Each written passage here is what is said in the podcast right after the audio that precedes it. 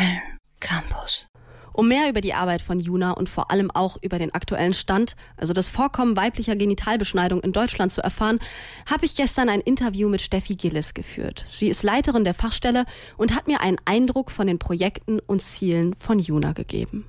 Also wir versuchen mit unserer Fachstelle das äh, für das Thema zu sensibilisieren. Wir machen Sensibilisierungs- und Qualifizierungsangebote für Fachkräfte, aber auch für interessierte Menschen, die sich vielleicht mal mit der Thematik befassen wollen. Wir machen Workshop-Angebote für Mädchen und junge Frauen und ähm, versuchen, das Netzwerk in Nordrhein-Westfalen weiter voranzutreiben. Das heißt also, wir sind in Nordrhein-Westfalen schon gut aufgestellt zu der Thematik und wir versuchen, das Ganze noch ein bisschen mehr miteinander zu verknüpfen.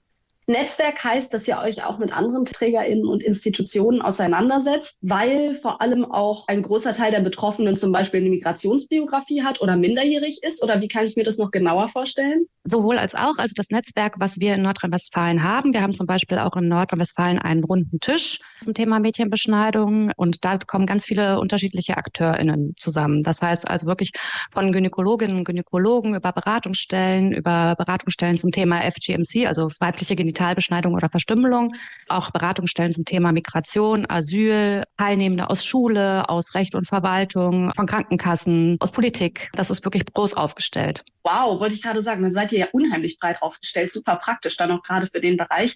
Jetzt hast du gerade schon das Stichwort FGMC genannt. Es ist so, ich persönlich muss zugeben, dass ich im Zusammenhang vor allem mit weiblichen Betroffenen immer eher den Begriff der weiblichen Genitalverstümmelung gehört habe und von euch jetzt den Begriff der weiblichen Genitalbeschneidung.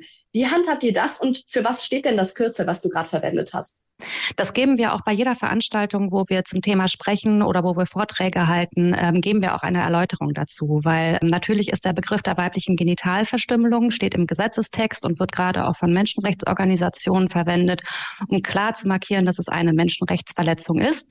Wir nutzen den Begriff der weiblichen Genitalbeschneidung, weil wir mit betroffenen und bedrohten Mädchen und jungen Frauen arbeiten und die den Begriff der Verstümmelung oft als stigmatisierend und verletzend empfinden.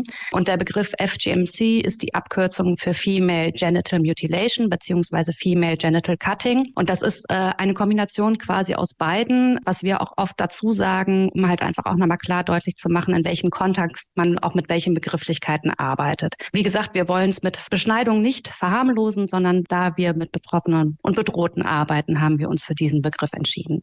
Unter anderem gehört ja auch, wenn ich das richtig verstanden habe, die Enttabuisierung der Genitalbeschneidung zu euren Zielen. Ich muss zugeben, dass das ein Thema ist, mit dem ich mich vor allem im Zusammenhang mit Deutschland eigentlich noch nicht so wirklich auseinandergesetzt habe. Auch einfach, weil es da an, also aufklärungstechnisch an Berührungspunkten gefehlt hat. Ist da zum Beispiel die Aufklärung in Schulen etwas, wo ihr Juna seht, wo ihr Aufklärung seht? Auf jeden Fall. Also wir, wir sehen die Aufklärung oder Sensibilisierung zum Thema weibliche Genitalbeschneidung überall äh, und das wirklich fachübergreifend. Wobei wir da auch immer zu sagen, also es ist ein großes Tabuthema und äh, angrenzende Themen wie Sexualität, wie Anatomie sind große Tabuthemen bei uns auch.